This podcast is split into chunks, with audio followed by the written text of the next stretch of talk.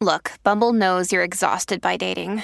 All the must not take yourself too seriously and 6 1 since that matters. And what do I even say other than hey?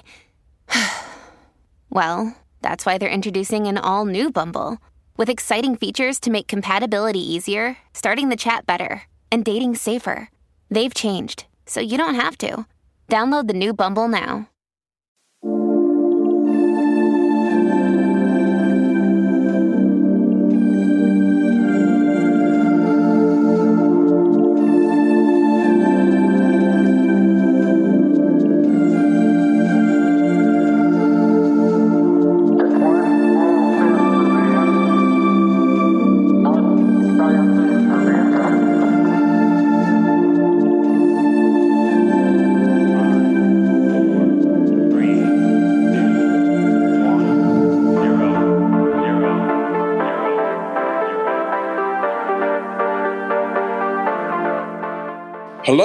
Listeners, and welcome to Ohio Mysteries. We are doing a rewind episode this week. We are working on another Akron Beacon Journal crossover, continuing our unresolved series with them. But first, I want to thank Lisa G for her PayPal donation. Thank you so much for your generous donation to our podcast. If you would like to help us out, there are so many ways you can do it. You can go to patreon.com slash Ohio Mysteries or you could donate to our PayPal and Venmo, which are both at Ohio Mysteries. Thank you for your support as it allows us to continue doing what we love and helping us pay the expenses. Now, if you would like a shout out, please consider donating. Now, as for our rewind episode, we are going all the way back to episode 56 the hazing of Stuart Pearson at Kenyon College. I know you will enjoy this episode, so sit back, let's throw another log on the fire, campers, and let's take a trip back to October 28th, 1905.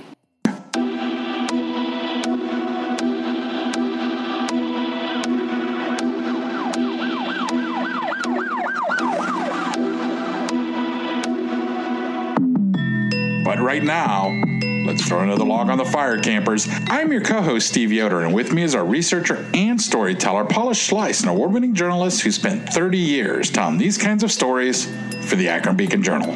Hi, everyone.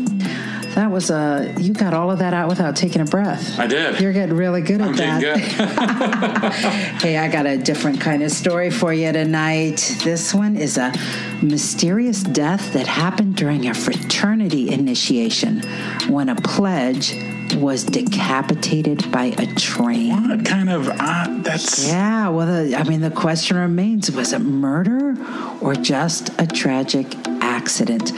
The one thing we know for sure is that the death of 18 year old Stuart Lathrop Pearson at Kenyon College way back in 1905 was one of the first cases to bring nationwide attention to the ritual of hazing. And it had such a horror movie quality to it, the case was debated all over the world. The event almost ended Kenyon College, which was founded in 1824, making it Ohio's oldest private college. It's located in the village of Gambier in Knox County. If Ohio were a dartboard, Kenyon College would be pretty close to the bullseye. Let me read you something from the Kenyon Alumni Bulletin, who put this tragedy into an interesting perspective a few years ago. I'm reading verbatim here. In the litany of Kenyon's mortal tragedies, none, it may be argued, assailed the college as did Pearson's mysterious death, and none may have posed a greater threat to the institution. The story, made to order for the sensationalist press of the day, attracted widespread scrutiny even as the telling details were fogged in controversy. The death and its circumstances combined for a public relations melee on an international stage. The players included aggressive Knox County officials and the stalwart college president William F. Pierce, locked in a public feud. In the wings was the specter of hazing. So when I say Kenyon was almost ended, that's not hyperbole. In 1905, the college had set a record enrollment of 148 students. Stewart's death caused a chill that would have enrollment plummeting to below 100 before it finally began to recover a decade later. But that's the end of the story. Let's go back to the beginning. Stewart Pearson. He was from Cincinnati, a slight, baby faced, quiet young man, the middle child of three sons. His father, Newbold Pearson, said he had trouble making friends. In other words, Stewart was very unlike his father, a wealthy, decisive, outgoing businessman who had found success in the lumber industry. But Newbold hoped college would bring Stewart out of his shell. He arranged for Stewart to attend his alma mater, Kenyon College, and pledged to the fraternity that Newbold was still active in, Delta Kappa Epsilon. They called themselves the Dekes for short. Newbold was confident Stewart would make friends there. In the fraternity world, initiation is a very big deal. Newbold Pearson even took a train to be with his son and help with the event, arriving on October 28, 1905. It may be relevant that Newbold's train arrived severely late, pulling into the depot around 6:30 that morning. Stewart had stayed up all night waiting so he could greet his father, then stayed up all the next day for his father's visit and preparations for the evening's activities. I'm bringing this up because Newbold would later argue that lack of sleep played a role in his son's death. Just before 9 p.m. that evening, Stewart left his room in Old Kenyon, that's the name of the residence hall, and bid his father farewell, saying, Good night, Pops. I will see you after a while. His father then went to join other fraternity alumni at the Dekes Lodge, about a mile away, where they were preparing other initiation activities. Zach Taylor, the Deke chair of the initiation committee, passed out instructions to the pledges that night. Stewart's assignment was to walk to the train trestle, about a 10 minute hike through a wooded area. He was told to wait there in isolation until a committee of fraternity brothers came to collect him. Stewart carried with him a shallow basket, perhaps five inches tall, with contents that were required for his initiation. Stewart and his father had gone shopping earlier that day to purchase the items, which included a pack of cigarettes, a bottle of chloroform, Whoa. fig cakes for a snack, safety pins, and a razor. There was also a length of rope provided by the Deke fraternity, and everything was covered by a piece of cloth. Other fraternity pledges were sent to other locations. Meanwhile, back at the Deke Lodge, three member retrieval committees were being formed to go collect the pledges after they had been at their assigned locations for a time and lead them, blindfolded and at the end of a rope, back to the ceremony at the lodge. Newbold had the opportunity to be on the team sent to collect his own son, but he declined. He wanted his son to interact with other classmates and alumni. So when volunteers were requested to go get Stewart, a student named York, who was Stewart's roommate, and two adult alumni stepped up. The men were Mr. Sham, Kenyon's organist and a seminary student, and Mr. Brown, a Zanesville businessman and a father of two. Newbold, meanwhile, volunteered to be part of another Pledges recovery team. York, Sham, and Brown walked a mile or so from the lodge to the entrance of the train bridge, but they didn't see Stewart at first. What they saw was the basket on the ground, undisturbed between the rails, ominous in its presence without its owner. The group called Stewart's name, but he didn't answer. They wondered if he was confused about the instructions and had walked across the bridge to the other side. They followed the tracks, first finding a part of a torn coat and then seeing a bundle in the distance. One of the men would tell the others he thought a cow had been hit by the train. Another thought they had spotted a mannequin. Halloween, after all, was just three days away. But when they reached the bundle, they couldn't deny their eyes. They recognized Stewart's clothes on the mangled form. Just then, the sound of a train was approaching. The men grabbed the still warm body and hurried to pull him toward the abutment, reaching it just before a freight train barreled through. In the distance, the men heard the campus clock strike 10 p.m. They lit a match to confirm the train victim's identity. That's when they saw that Stewart's head was missing.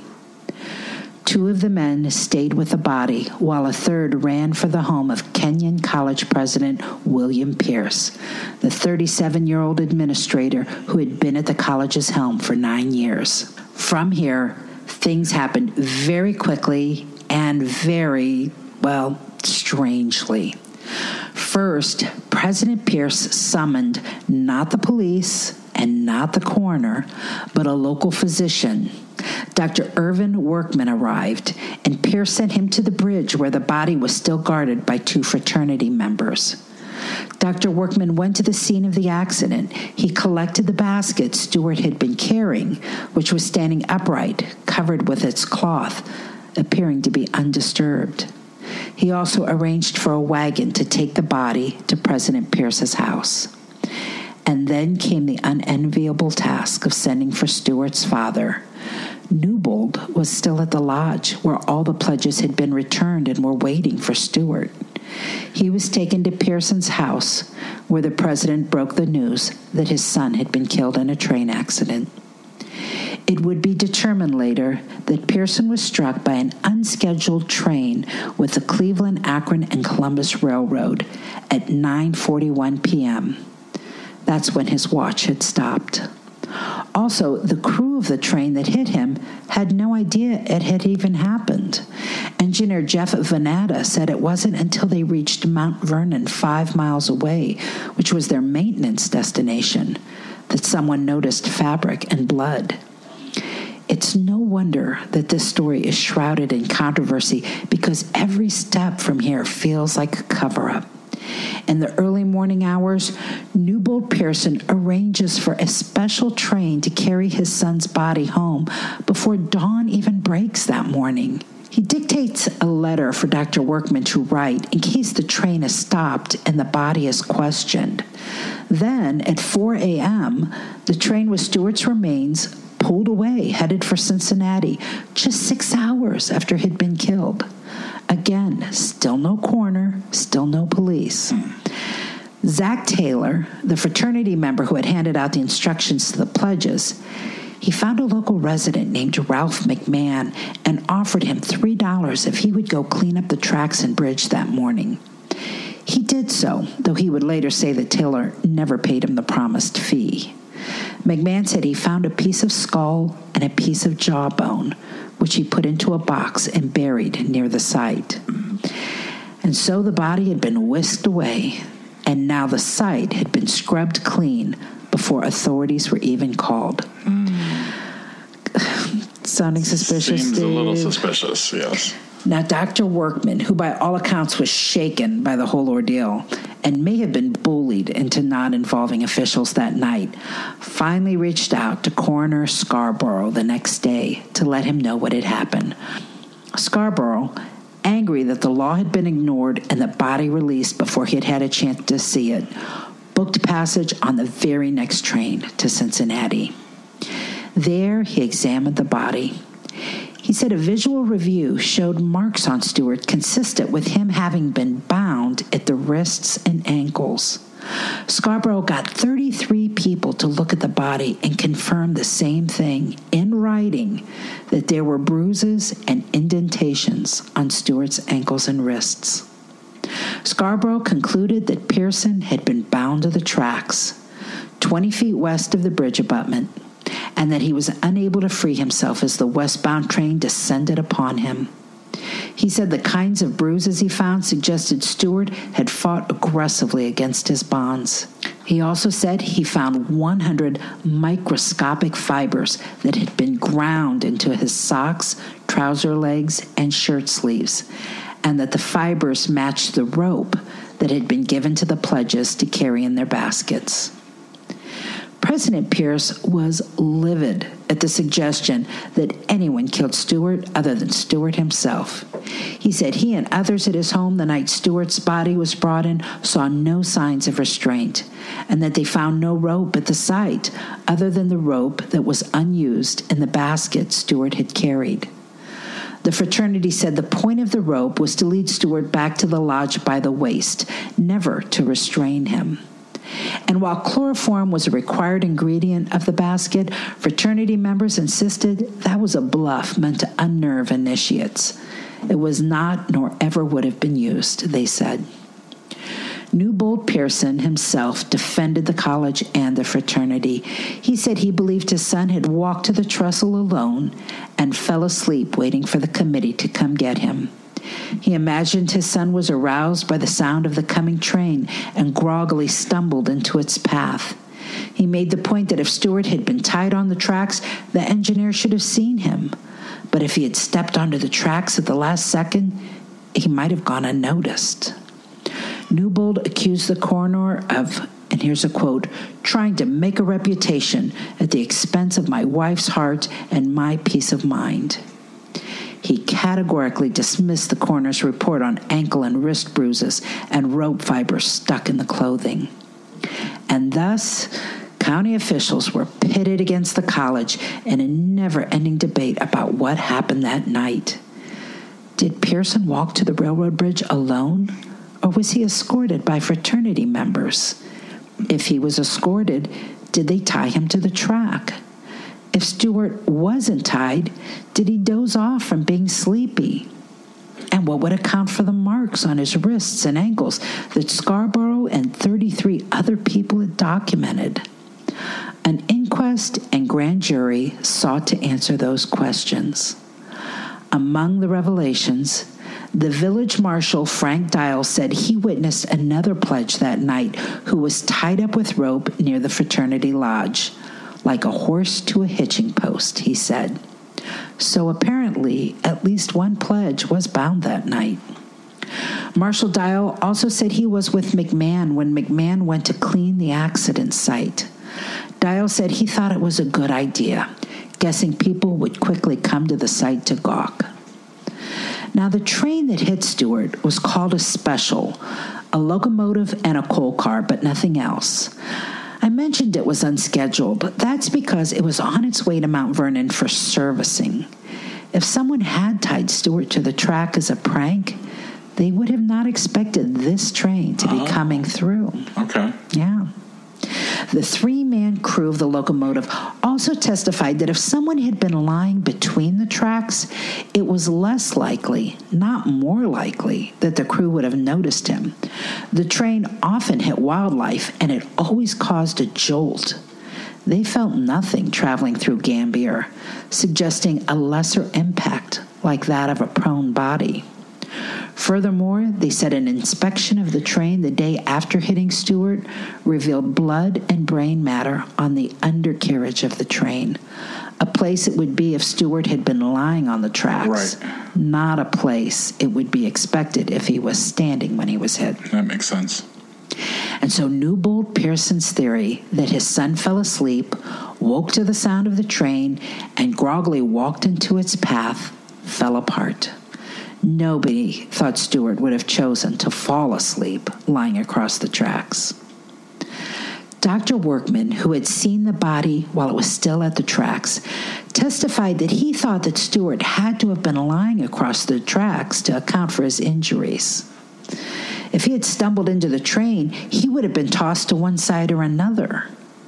And while he said he did not see evidence of restraint in examining the body, he would not choose sides on whether the body was bound to the tracks or not. The investigation also turned up a pledge from another fraternity, Paul Barber from Zeta Alpha, who said at 7:30 p.m. that night he was sent to the bridge for his own initiation and told to walk under the trestle and wait until he was fetched. He thought it was treacherous, as it trapped him on the bridge if a fast train came. He was there for an hour and 15 minutes, unbound, until his fraternity brothers came to get him. He said he didn't see Stewart while he was there, but he heard the whistle of the approaching train, the same train that ultimately hit Stewart, as he was being led away, blindfolded with a rope tethered around his waist.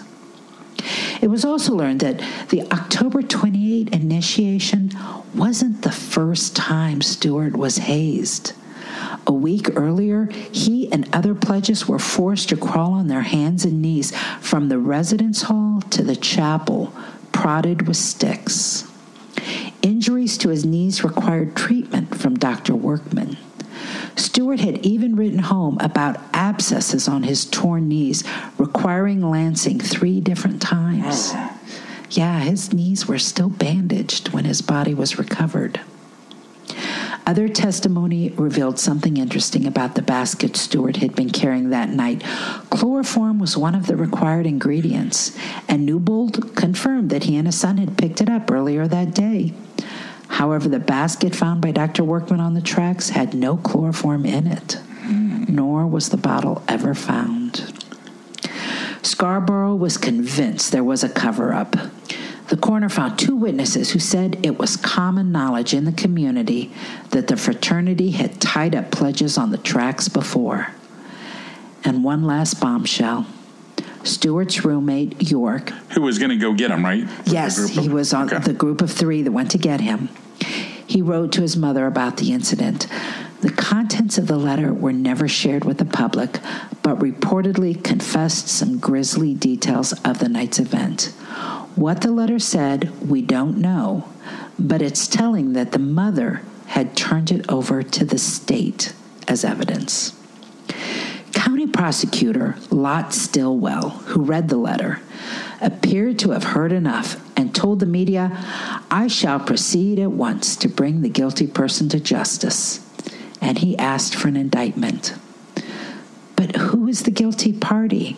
This is really interesting. The Knox County grand jury met, and all 14 members of the grand jury took the extraordinary step of saying that they did believe Stewart had been tied to the track.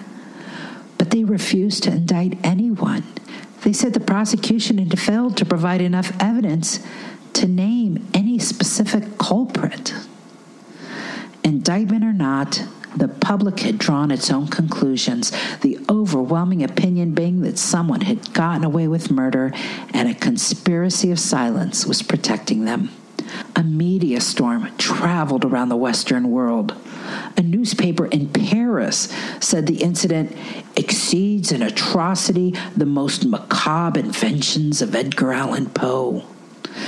Newspaper artists were drawing images of a terrified innocent tied to the railroad tracks. The Los Angeles Sunday Times offered a cartoon titled The Evolution of College Hazing and showed a head propelled like a rocket from a locomotive. Wow, this was huge news, man. It was everywhere. Pearson's fraternity brothers were being called barbarians. Some accused the upperclassmen of killing the freshmen just for fun. Editorial boards followed up with commentaries on hazing, and Ohio legislators passed a law aimed at restricting the practice, imposing fines and jail terms for students convicted of hazing and for administrators found guilty of allowing hazing to occur. Kenyon College was not dissuaded by this at all, and hazing was not banned. As a matter of fact, the author of an editorial in the school newspaper in 1908 said that while hazing could go too far, it was instrumental in instilling a proper sense of respect from incoming students. During the inquest, President Pierce was even asked if he would ban hazing, and he said he wouldn't. That to do so would be an admission that hazing had been responsible for Stewart's death and that it hadn't. He definitely seemed to be a man with blinders on, in spite of that grand jury testimony about the obvious hazing done to Stewart when he was made to crawl on his knees and then had to be treated by Dr. Workman. Pierce told the grand jury he was confident there had never been an instance of hazing at the college. By the way, there is a great two part podcast on this case if you want to hear even more about it. It's called Ohio Folklore. And if we leave you tonight wanting more, I don't mind steering you there. They found an incident two weeks after Stewart's death where a student named McGarvey had been found bound and gagged and left unconscious on the floor with a note that said, This will do for this time, but if we come again, it will be worse. It was believed that McGarvey had been talking to county authorities about the Pearson case, though McGarvey denied knowing who had assaulted him. Ohio Folklore Podcast also learned that years later, a letter was allegedly addressed to President Pierce from a railroad employee who had grown bored the night of October 28 and had gone for a long walk.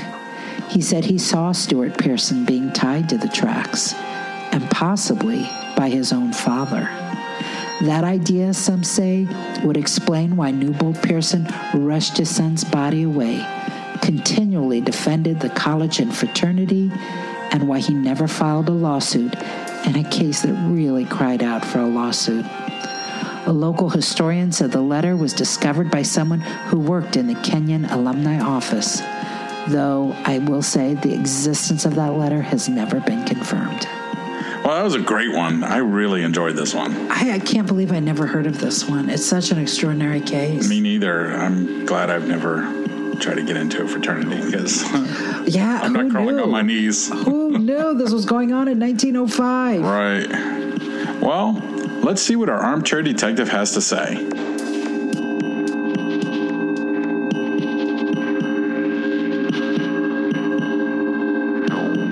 Tonight's Armchair Detective, we are welcoming Lisa Stayer from Medina, Ohio. Hi, Lisa. Hi, Paula. Hey, why don't you tell our listeners a little bit about yourself? Well, I'm mother of three and grandmother of two. I work full time, and of all things, I'm kind of like a, a true detective junkie. Love watching all of those on TV. Aren't we all? Yes. well, I, I gave you a list of subjects to choose from for your armchair detective segment, and you picked this one. What was it about this one that you wanted to, to dig your teeth into? Well, for one thing, my daughter actually works in an admissions office of a university. I have a son that pledged a fraternity, so I knew a little bit um, of details from you know his experiences pledging. Well, there's so much to talk about in this case, and I guess the if I had to ask one question off the top of my head, the one question that comes back to me is what was the father's role in this? Do you think that he actually played a role in possibly tying his son to that train track? I, I don't think that he, he would have had anything to do with it at all.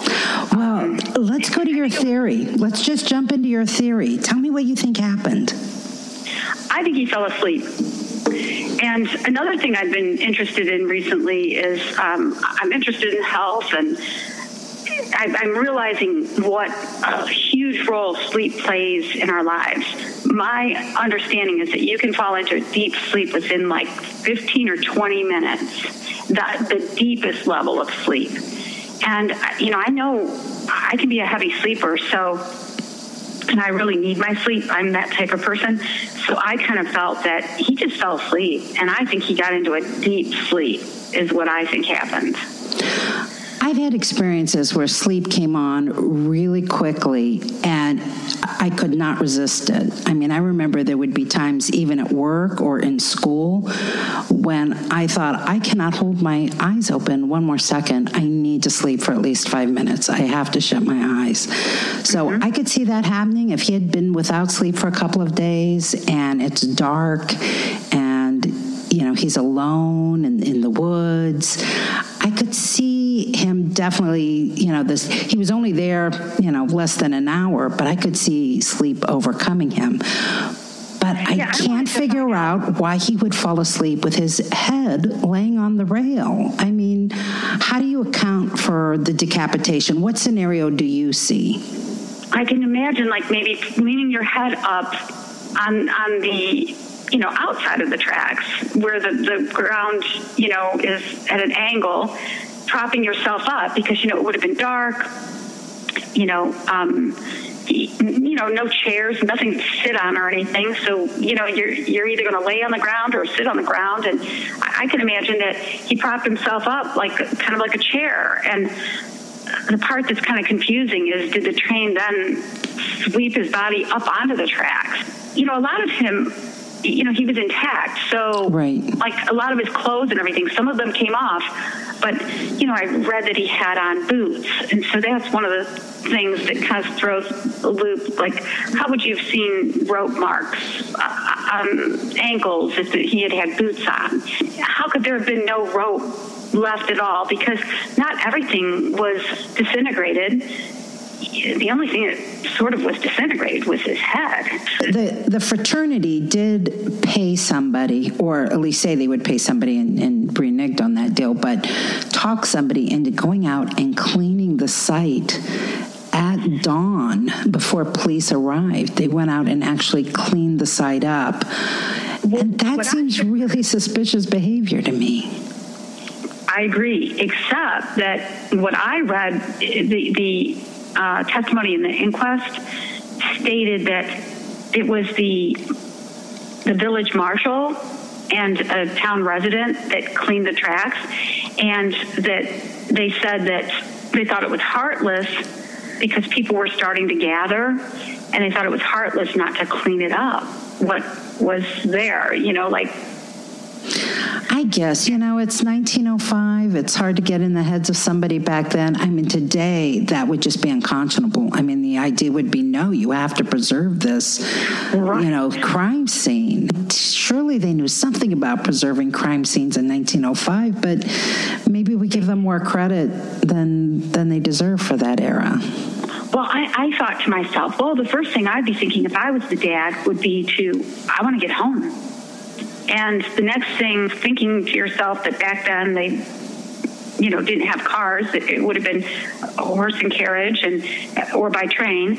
And so I can see how he was like, I want to get on the next train back home and and take you know take his son with him, and then not wanting his wife to hear it elsewhere.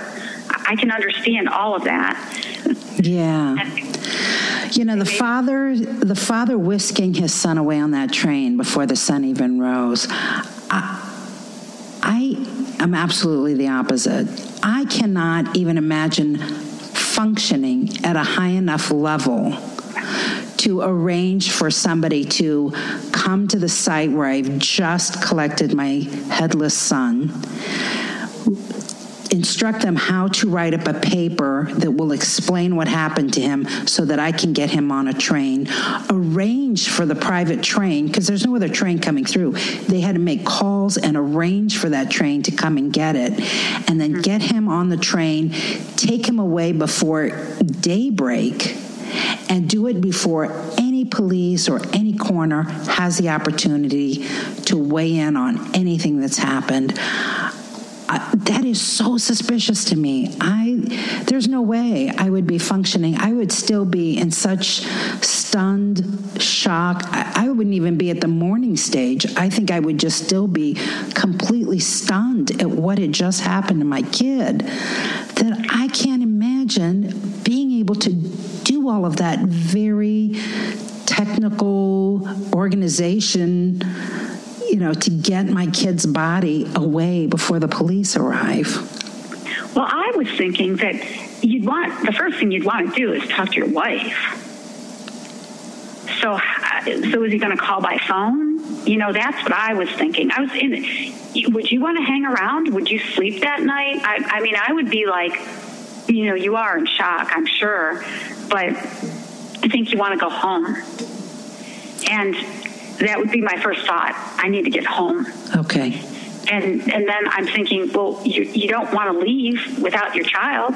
So if you're going to go home, so that you can tell your wife, get your son, take your son with you. I guess most people would probably get on the phone, but we're so used to using the phone. Yeah, 1905. I'm not even sure. What would you do? I, I guess you could send a wire. Right, Um, right, Uh, yeah, and and and it would have been like she might have been in bed by the time he'd been sending the wire, you know. Right.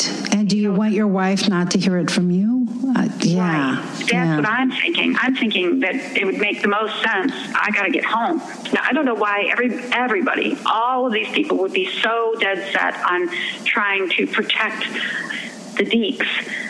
I, I don't get that part. Why it would be that important? I think that I would be more concerned about telling the truth. I don't know that they were protecting the fraternity as much as they were protecting the college because you've got a really small college. There were 148 students there. It was a private school. All 148 of those kids probably came from wealthy and influential families. So even though you, though you have a small number, you have a very big impact on a community. But my last point that I want to make that I came up with and I thought might be pretty good explanation for supporting my theory. Okay. And that is that Paul Barber was at those same railroad tracks that same night, right before he was there. So wouldn't he have heard some talking, some laughing, some anything, anything at all to, that would indicate that somebody was being tied down. But the other point, and somebody else brought this up to me when I was telling her my theories and running it past her. She said, "Wouldn't she? Wouldn't he have heard him like maybe screaming or?" You know, if he were tied down and trying to get untied or something before getting hit by the train.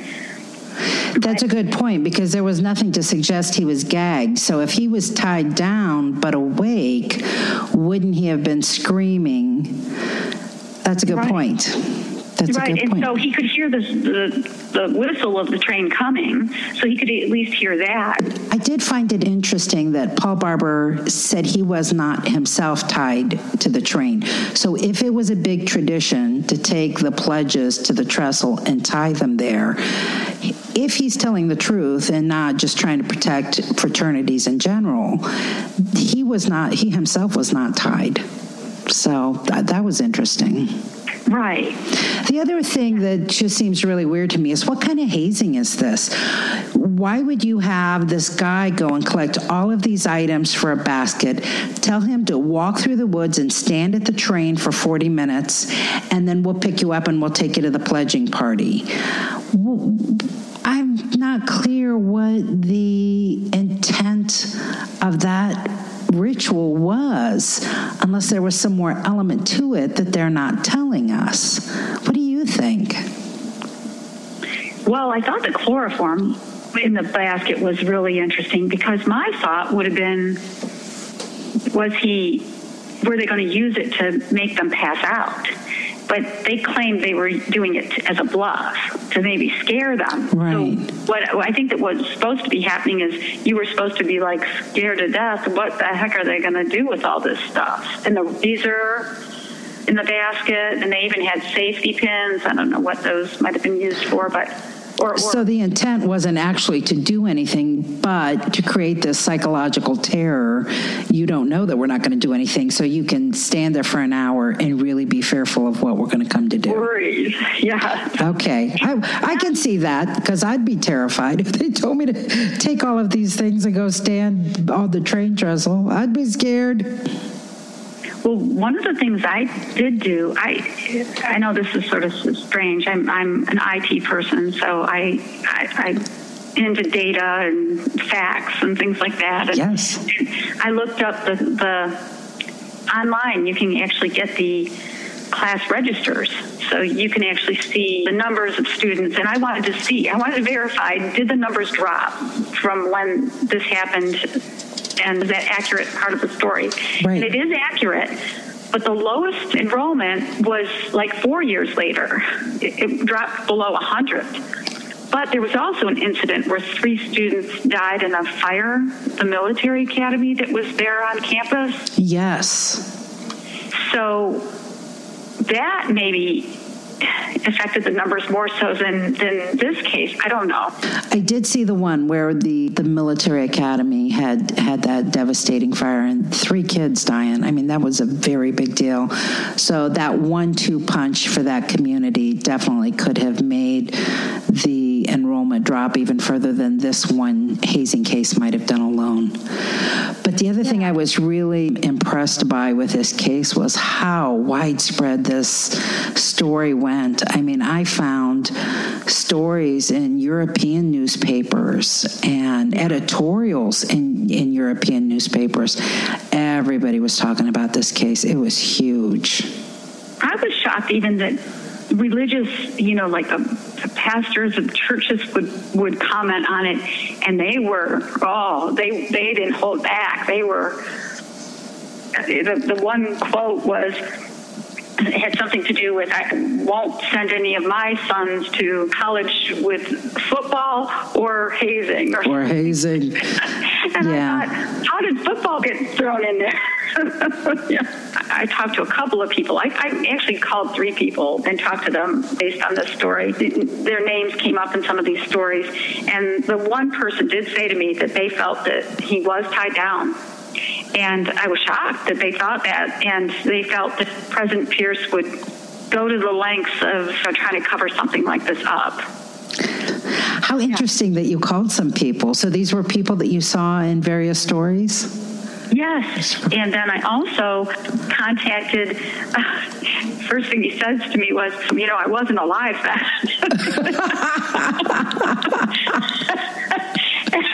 laughed. It was uh, Robert Heasley. He was a, the advisor for the fraternity for years. Oh. Um, I don't know. I think he still is actually affiliated with it. I'm not sure to what role he plays he's eight, like 80 in his 80s now 81 82 something okay. like that Cause so he was almost alive yeah, yeah, yeah. so closer than most of us yes and so he's the one who you know pointed out to me that like they wouldn't have had electricity and I was like, oh, yeah, like I'm not thinking about this.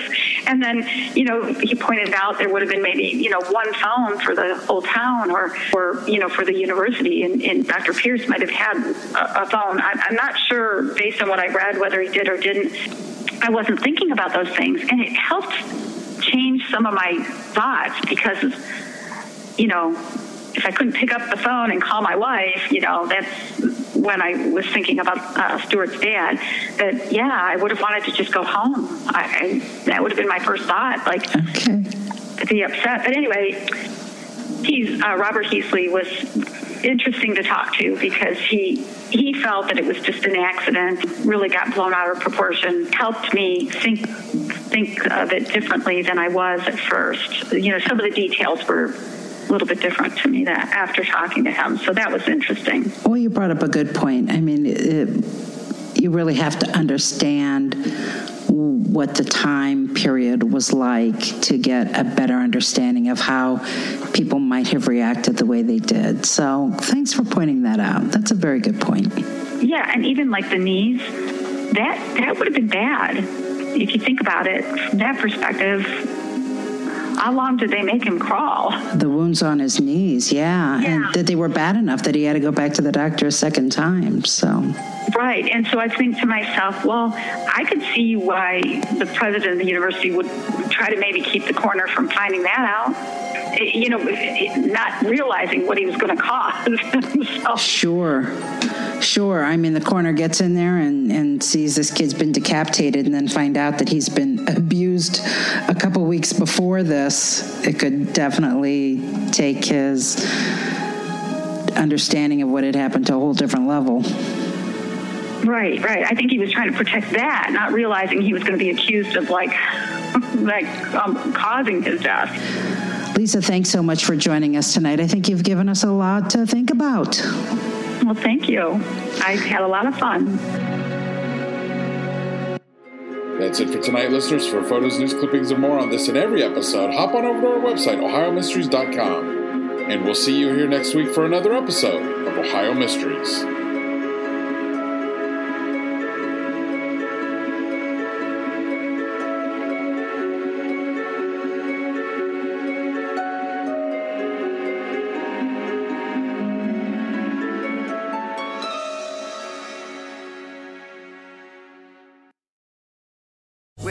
Land slots, you can get lucky just about anywhere. This is your captain speaking. Uh, we've got clear runway and the weather's fine, but we're just going to circle up here a while and uh, get lucky. No, no, nothing like that. It's just these cash prizes add up quick. So I suggest you sit back, keep your tray table upright, and start getting lucky. Play for free at LuckyLandSlots.com. Are you feeling lucky? No purchase necessary. Void where prohibited by law. 18 plus terms and conditions apply. See website for details.